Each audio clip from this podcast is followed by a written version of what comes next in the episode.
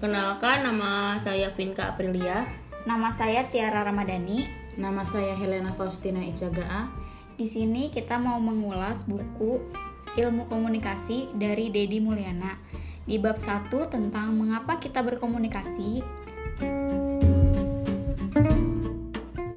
Apa fungsi komunikasi bagi manusia? Jadi di awal ini kita akan membahas mengapa orang berkomunikasi. Nah, kalau dari perspektif agama, lebih gampangnya tuh kita bisa jawab bahwa yang mengajari kita berkomunikasi adalah Tuhan. Dengan menggunakan akal dan kemampuan berbahasa yang sudah diberikan kepada kita. Pertanyaan-pertanyaan seperti apa yang mendorong kita berkomunikasi? Lalu, manfaat apa yang kita dapat dari berkomunikasi? Kendala apa saja yang menghalangi kita untuk berkomunikasi? Sudah ada jawabannya dari para pakar komunikasi. Kita berkomunikasi untuk membangun kontak sosial dengan orang di sekitar dan untuk mengendalikan lingkungan fisik dan psikologis kita. Itu menurut Thomas Seidel.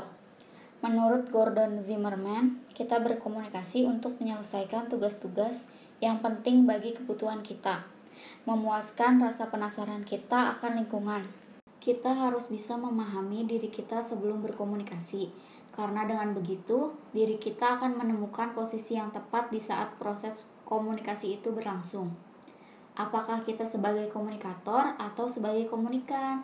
Karena kedua peran tersebut berbeda, maka penting mengenali diri sendiri sebelum melakukan sebuah proses komunikasi.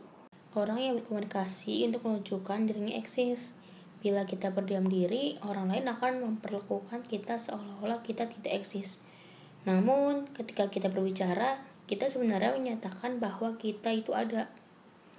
Pengamatan juga menunjukkan bahwa bila seorang anggota kelompok diskusi tidak berbicara sama sekali dan tetap memilih diam, orang lain akan segera menganggap si pendiam itu tidak ada sama sekali. Fungsi komunikasi sebagai eksistensi diri sering terlihat uraian penanya dalam seminar. Seorang komunikator harus mengetahui siapa lawan bicaranya. Komunikator juga harus mengetahui topik yang akan disampaikan, karena proses komunikasi akan berlangsung berbeda kepada setiap komunikan. Sebagai instrumen, komunikasi tidak hanya menciptakan dan membangun hubungan, tetapi juga menghancurkan hubungan. Komunikasi juga dapat membantu kita mencapai tujuan-tujuan kita, baik dalam jangka pendek maupun dalam jangka panjang. Dengan berkomunikasi, kita dianggap dapat mencapai suatu tujuan yang diinginkan. Bahkan, tidak jarang orang yang pintar dalam berkomunikasi mendapat pekerjaan dengan mudah. Komunikasi merupakan aspek penting dalam bidang pekerjaan dalam komunikasi bisa terjadi kesalahpahaman, entah itu karena kurangnya pengertian ataupun pemahaman satu sama lain.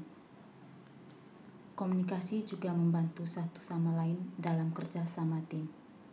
Komunikasi adalah hal yang paling utama. Komunikasi mengharapkan kita untuk saling berpengertian, saling memahami satu sama lain.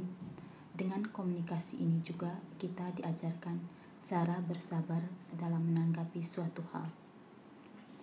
Komunikasi mempermudah kita dalam membangun pekerjaan yang kita impikan. Berkomunikasilah dengan baik dengan rasa berpengertian dan bersabar.